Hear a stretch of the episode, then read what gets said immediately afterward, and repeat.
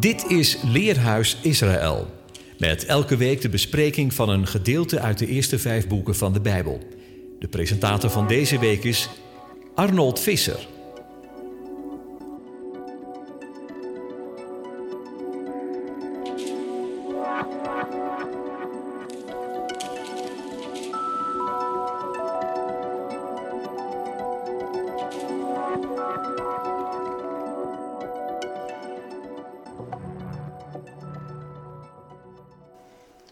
Beste luisteraars, hartelijk welkom bij weer een uitzending van het Leerhuis.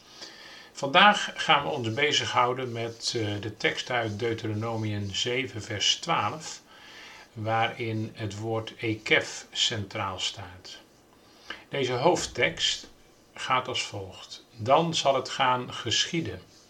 En dan komen we bij het woord van de parasha, Ekef, met als vertalingen omdat, of als, of wanneer u luistert en gehoor geeft naar deze regels of bepalingen of voorschriften en ze houdt en bewaakt en doet, waken zal dan de ene, uw Heer, over het verbond en vriendschap die hij aan uw vaderen heeft gezworen. Met deze tekst gaan we verder kijken en we betrekken de Torah-lezing daarbij uit Deuteronomium, Devarim, zeven vers twaalf zoals al gezegd en dan elf tot en met vijfentwintig. De Haftarah-lezing is uit Jesaja negenenveertig, te beginnen bij het veertiende vers tot eenenvijftig vers drie. En uit het Tweede Testament staan we stil bij Hebreeën elf, acht tot dertien. In deze parasha zet Mozes zijn laatste toespraak voort. Hij herinnert herhaaldelijk hoe de eeuwige het volk met machtige daden bescherming heeft geboden, lief heeft en vele andere zegeningen heeft gebracht en zal brengen. Maar waarschuwt ook voortdurend geen afgoden te dienen en de geboden in acht te nemen. De absolute voorwaarde voor welvaart en voorspoed. Mozes memoreert aan de lange woestijnreis en de beproevingen van honger en dorst, allemaal gegeven als test. Dit om duidelijk te maken dat niet door brood alleen de mens leeft, maar dat alles een geschenk is van de Schepper. De mens moet waken voor overmoed en hoogmoed. Teruggeblikt wordt op gebeurtenissen bij de Sinaï. De machtige stem uit het vuur, de stenen tafels, de grote zonde met het gouden stierkalf en de woede van de eeuwige die met smeekbeden door Mozes bewogen moet worden om het volk te sparen. Maar ook de wonderdaden van uitredding. Dit alles om het volk in te prenten, de goede weg te blijven volgen. Tot slot een beschrijving van het beloofde land dat de Israëlieten op het punt staan te betreden. Een land dat anders is dan welk land dan ook, dat niet lijkt op Egypte waar ze vandaan komen. Een land dat pas vruchtbaar zal zijn en op de juiste tijden beregend zal worden wanneer het volk in zijn voetsporen blijft. Maar als het volk afdwaalt en andere goden gaat dienen, dan, dan zullen de hemelpoorten worden gesloten en zal er geen regen meer vallen. Deze laatste passages zijn van oudsher ook het gedeelte van het dagelijks Sma-gebed. Wanneer we aan de parasha Ekef de betekenis om dat of als of wanneer meegeven, dan doen we eigenlijk tekort. De letterlijke betekenis van Ekef is hiel. Maar in onze tekst wordt het zo niet toegepast. Ekef is de wortel van het woord Jacob. Bij zijn geboorte hield hij de hiel van zijn oudere broer Esau vast. Het woord Ekef komen we ook al tegen in Genesis drie vers vijftien, waar ook de hiel symbool staat voor vijandschap na de zondeval. Rashi geeft een uitleg over Ekef. Hij zegt ook de eenvoudige voorschriften die wij gewoonlijk onder onze hiel vertrappen, ook die moet je houden. In dit licht kun je ook stellen dat de mens steeds in strijd is met datgene wat de Heer via zijn geboden richtlijnen aan ons voorschrijft. Ook daarover bestaat de kans dat de mens de hiel in het zand zet en de geboden met voeten treedt. Ondanks dat we weten dat de ene het beste met ons voor heeft en zijn vriendschap steeds aan ons wil bewijzen. Wat mogen we ons gelukkig prijzen dat door Yeshua onverdiende gunst, genade ons ten deel is gevallen. De Joodse commentator James Stone Goodman verwijst naar het gebruik van Ekef in Psalm negenentachtig vers eenenvijftig, waar staat: daarmee smaden uw vijanden, Heere, daarmee smaden zij de voetstappen van uw gezalfde, verwijzend naar de laatste generatie voor de komst van de Messias. Die hiel-generatie bevat bijzonder gewicht aan elke generatie die hieraan vooraf gaat. Elk gesproken woord, elke gedane mitzwa, draagt in zekere zin bij aan de komst van de Messias. Naar die generatie wordt daarom ook in Deuteronomium zeven vers twaalf verwezen als de generatie die zal luisteren, Sma, naar zijn stem.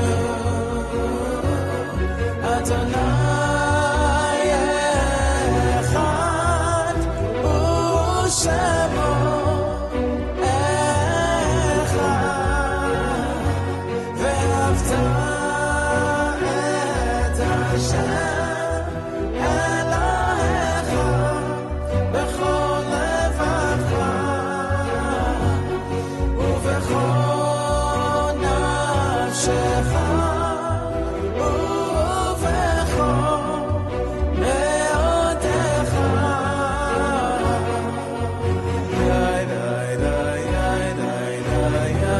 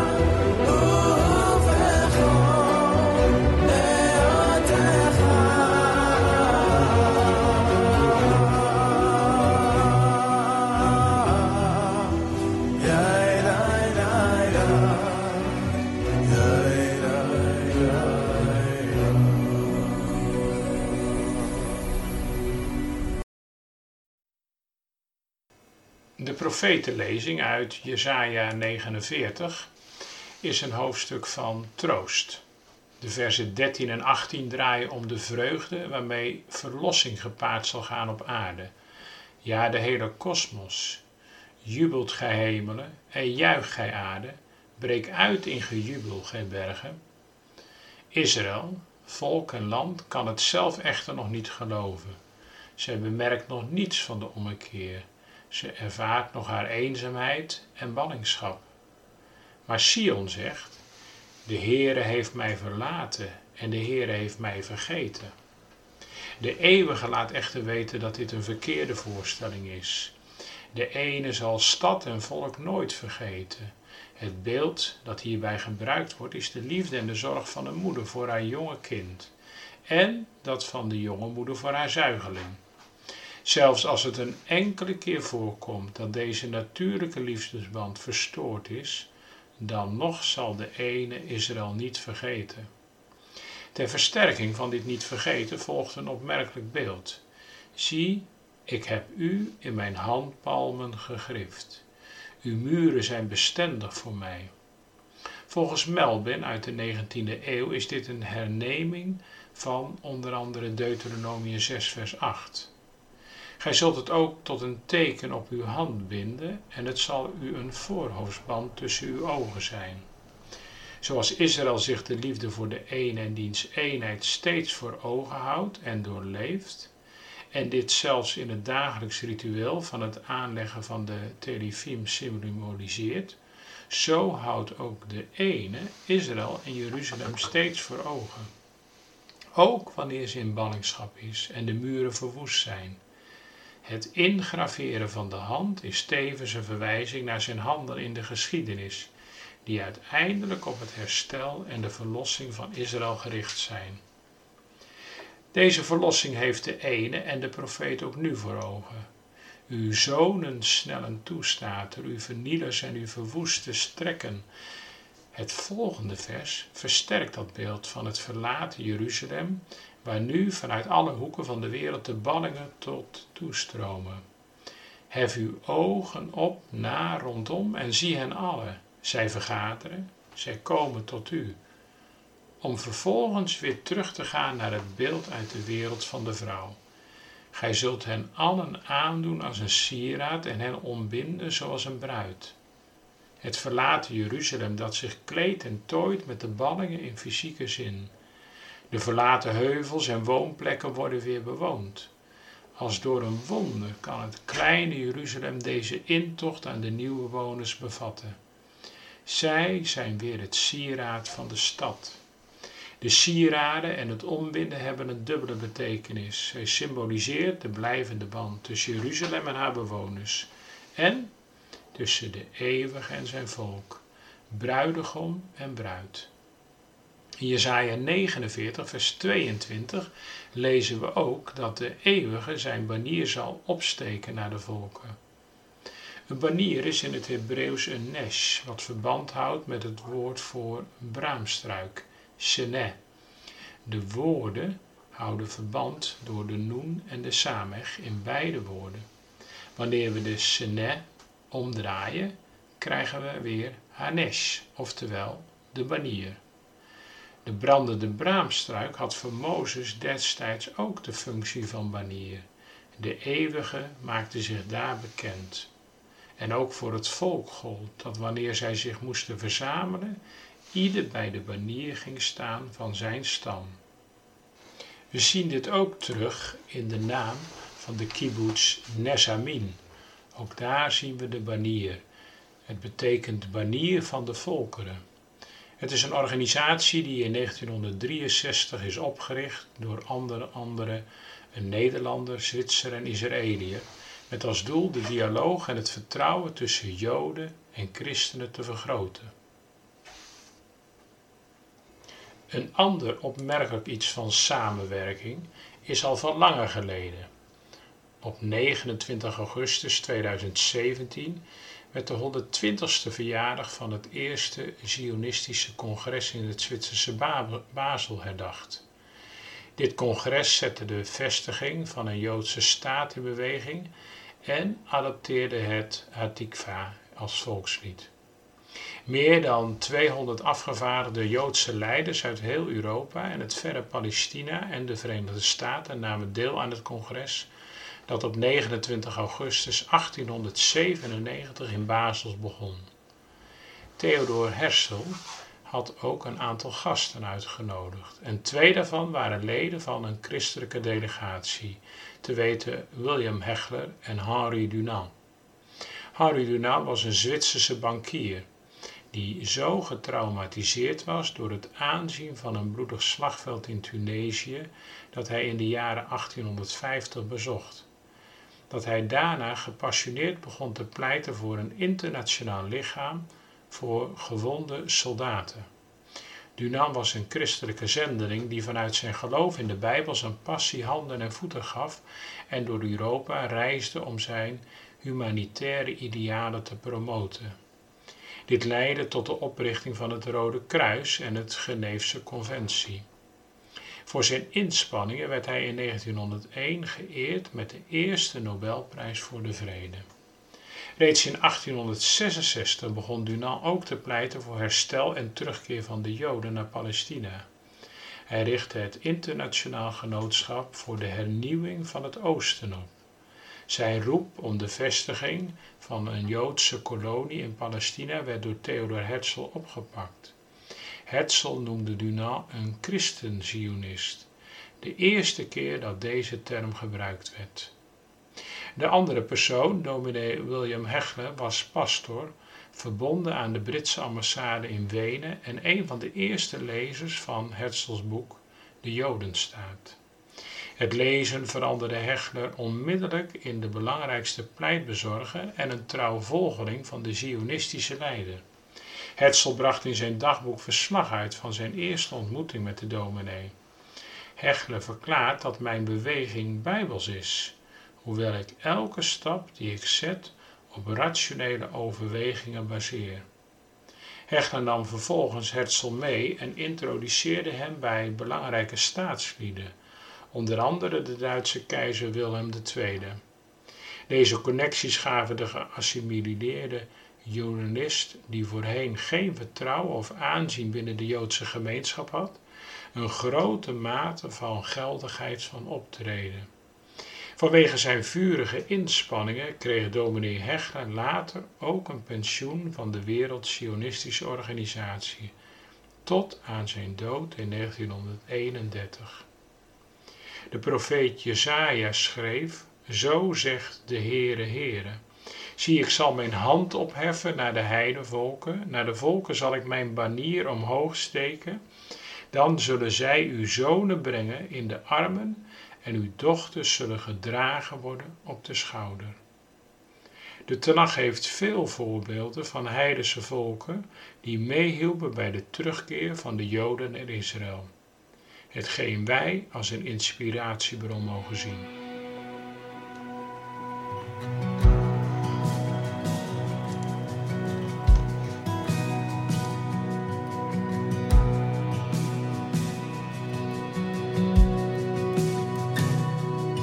Behold the Father's heart, the mystery he lavishes on. As deep cries out too deep, oh how desperately he wants us.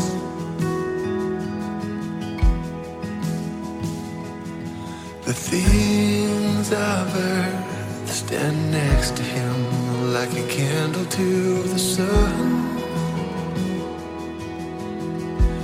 Unfailing Father, what compares to his grace?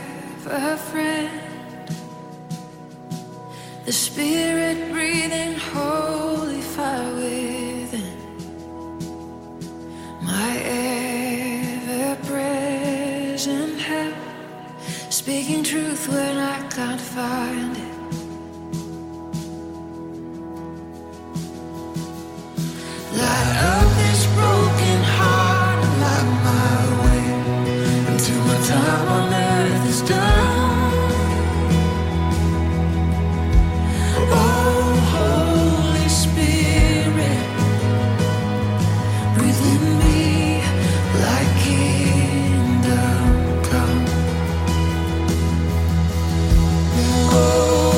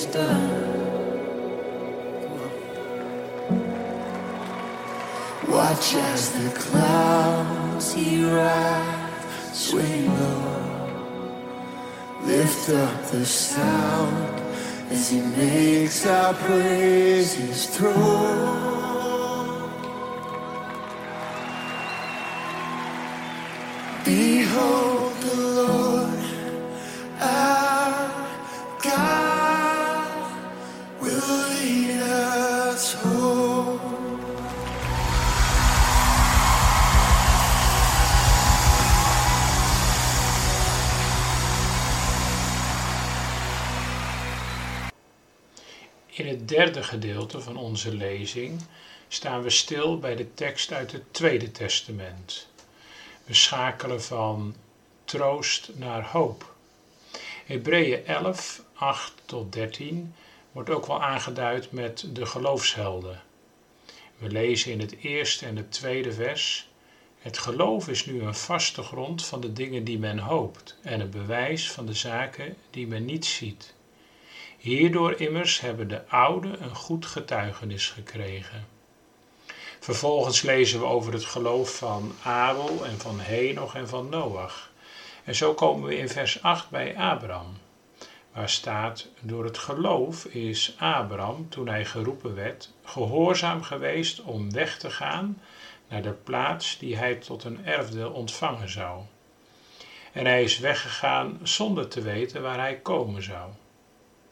Door het geloof is hij een inwoner geweest in het land van de belofte, als in een vreemd land, en heeft hij in tenten gewoond, met Isaac en Jacob, die mede-erfgenamen waren van dezelfde belofte. Want hij verwachtte de stad die fundamenten heeft, waarvan God de ontwerper en bouwer is. Door het geloof heeft ook Sara kracht ontvangen om zwanger te worden, ondanks haar hoge ouderdom, omdat zij hem getrouw heeft geacht die het beloofd had. Daarom zijn er zelfs uit één man, en dat uit iemand wiens kracht al gestorven was, zoveel geboren als de sterren van de hemel en als het zand op het strand van de zee, dat niet te tellen is. Deze allen zijn in het geloof gestorven. Ze hebben de vervulling van de belofte niet verkregen, maar hebben die vanuit de verte gezien en geloofd en begroet. En ze hebben beleden dat zij vreemdelingen en bijwoners op de aarde waren. We zien in onze tijd het herstel van Israël zich verder voor ogen ontvouwen. Velen maakten en maken Aliyah uit alle delen van de wereld, mede door de toenemende druk en het antisemitisme. De wortel van het woord Allah staat voor omhoog gaan of stijgen. En dit zien we terug bij het opgaan naar Jeruzalem, Aliyah maken. Ik zal u uit de heidevolken halen en uit alle landen bijeenbrengen. En dan zal ik u naar een land brengen, zoals er in Ezechiël zesendertig vers vierentwintig staat. Dit vers kan niet losgezien worden van het enige vers in Ezechiël waarin Abram genoemd wordt. Abram was maar alleen en toch kreeg hij heel het land in bezit. Wij zijn met velen, dus het land is zeker aan ons gegeven en het is ons eigendom. Maar de beloften aan Abram gaan nog veel verder. Jesaja noemt Abram de rots waaruit het volk Israël is gehouwen. Niet zomaar laat Mattheüs het geslachtsregister van onze Heer Jezus Christus beginnen bij Abram. Zacharias noemt Abram in zijn lofzang op de Heer van Israël onze vader. De schrijver van de Hebreeënbrief noemt hem de aartsvader. Paulus en Jacobus tenslotte noemen Abram onze stamvader, onze voorvader, onze vader, vader van ons allen en vader van vele volken. We staan daarmee op Hebreeuwse, Joodse, Israëlische grond. De ene heeft Abram geroepen, gezegend en talrijk gemaakt. In de roeping en uitverkiezing van deze ene kinderloze man, Abram, in deze eersteling en eenling, ligt de oorsprong van het volk en het land van Israël. Van iedereen die de gerechtigheid najaagt en de Heere zoekt. Van de vele volken die wandelen in de voetsporen van het geloof van Abraham. We kijken nog even naar het eerste vers uit Hebreeën elf vers één. Het geloof nu is een vaste grond van de dingen die men hoopt en een bewijs van de zaken die men niet ziet. De woorden hoop en hopen komen vele malen in de Bijbel voor. De Bijbel spreekt zelfs over de God van de hoop, in Romeinen vijftien vers dertien. De God nu van de hoop mogen u vervullen met alle blijdschap en vrede in het geloven, opdat u overvloedig bent in de hoop door de kracht van de Heilige Geest. Hoop hoort bij het leven en strekt zich uit naar de toekomst, zegt Prediker negen vers vier. Want wie nog bij al de levenden mag behoren, heeft hoop. Hoop is wat de mens nodig heeft in het leven. Niet voor niets sluit een gezegde, hoop doet leven. Als wij om ons heen zien in de wereld van vandaag, constateren wij veel hopeloosheid, ondanks alle welvaart en vooruitgang. Zoals we ook in de Torah-lezing hebben gezien, is het leven en welzijn van de mens afhankelijk van Gods handelen en de volvoering van zijn plan. De hoop in de Bijbel is verankerd in zijn wil, zijn welbehagen en belofte. Daarom is Bijbelse hoop zekerheid. De kern van de Joodse Messiasverwachting is door de eeuwen heen altijd hetzelfde gebleven. De hoop op verlossing, op verlossing van de aarde, van haat, oorlog, verdrukking, ziekte en verdriet. Een verlossing die niet alleen Israël zal verenigen, maar de hele wereld. Als we kijken naar wat de Bijbel zegt over Israëls roeping, een koninklijk priesterschap te midden van de volken der aarde. Deze hoop op verlossing komt tot uiting in het zogeheten achttiengebed, dat de godsdienstige Jood dagelijks uitspreekt. In dit gebed bidt men voor de terugkeer van de ballingen vanuit de vier hoeken der aarde naar Israël, herstel van de rechtsorde, het koningschap van de Heere vanuit Sion, om het neerslaan van vijandschap, om de zege over rechtvaardigen, om het bouwen van Jeruzalem en tenslotte als bekroning om de komst van de Messias met de woorden, de spruit van David, uw dienaar, doe die snel ontspruit en zijn horen verheffen zich door uw bevrijding. Want op uw bevrijding hopen wij heel de dag. Gezegend gij Heer, die de horen der bevrijding doet ontspruiten. De Eeuwige sloot met Abraham zijn verbond en gaf hem zijn nieuwe naam. Daarbij klinkt tot drie keer toe dat Abraham vader zal worden van een menigte van volken. En, hoewel het eigenlijk niet kon, heeft Abraham steeds gehoopt en niet getwijfeld. Hij bleef geloven en was ten volle overtuigd dat hij kon doen wat hij had beloofd. Zelfs toen de ene Abraham vroeg om Isaac, zijn enige zoon, de zoon van de belofte, te offeren, is Abraham gehoorzaam geweest. Hij heeft Isaac geofferd, staat er in Hebreeën elf vers zeventien. Wat een voorbeeld van daadkrachtig geloof. Jacobus gaat zelfs zo ver dat hij de vraag stelt, is Abraham, onze vader, niet uit de werken gerechtvaardigd toen hij Isaac, zijn zoon, op het altaar offerde? Het grote standvastige geloof van Abraham, in Hebreeën elf, acht tot negentien tot vier keer toegenoemd, was zo sterk dat hij, voordat hij Isaac ging offeren, tegen zijn dienaren zei, wij zullen bij jullie terugkeren. Na deze bijzondere gebeurtenis die we kunnen teruglezen in Genesis tweeëntwintig, deed de Eeuwige een eed. Hij zwoer omdat hij niet bij iemand die hoger was kon zweren bij zichzelf.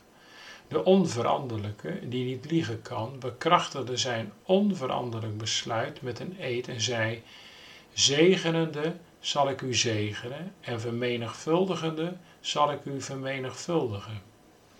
Het gaat hier om de zegen van Abraham en de hoop van Israël, die ook hoop voor de volken betekent.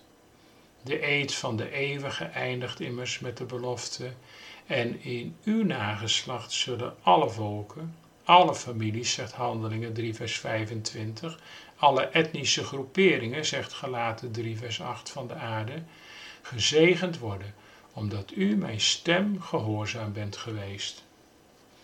De ene zegende zijn heilsplan en strekt uit vanuit Abram in de eerste plaats tot het Joodse volk, Israël, onlosmakelijk verbonden met het beloofde land. Maar al bij de roeping van Abram was duidelijk dat die zegen uiteindelijk alle geslachten van de aardbodem zal bereiken. Paulus spreekt in dit verband over het hele nageslacht. Het is dit perspectief van de ene op alle volken dat al in Genesis, het eerste Bijbelboek, bij Abram en de andere aartsvaders, de eerstelingen, zichtbaar wordt en in het tweede Bijbelboek, Exodus, uitmondt in de geboorte van het volk Israël. Israël op zijn beurt is de eersteling van de volken.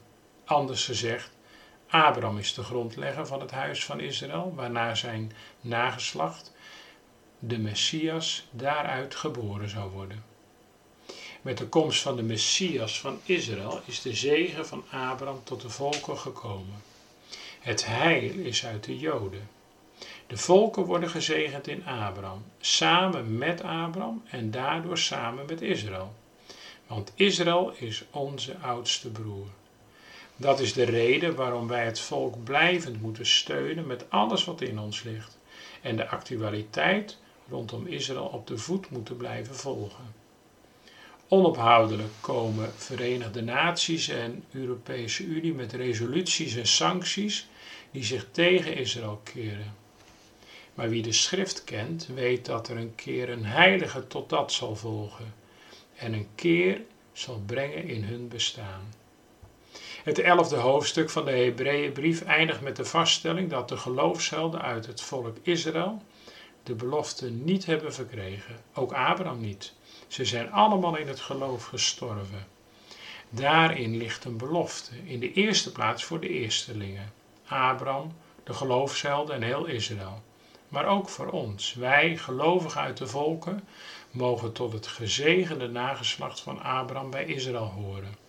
Groot is uw trouw, o Heer, iedere dag aan ons betoond.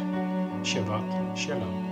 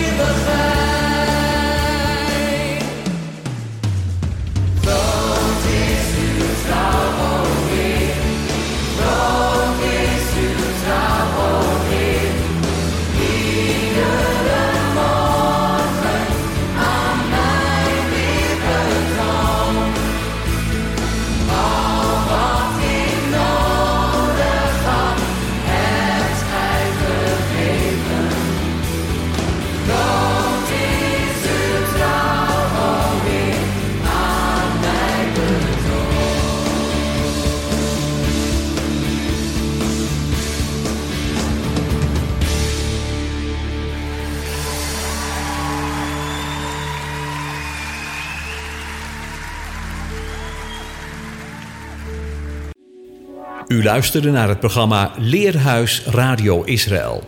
Een wekelijkse studie aan de hand van de Bijbelgedeelten die wekelijks door de Joodse gemeenschap worden gelezen. Heeft u een vraag of opmerking? Stuur dan een e-mail naar info apenstaartje radio israël punt n l. Het leesrooster vindt u op onze website. Ga naar radio israël punt n l en klik onder het kopje radio op programma's.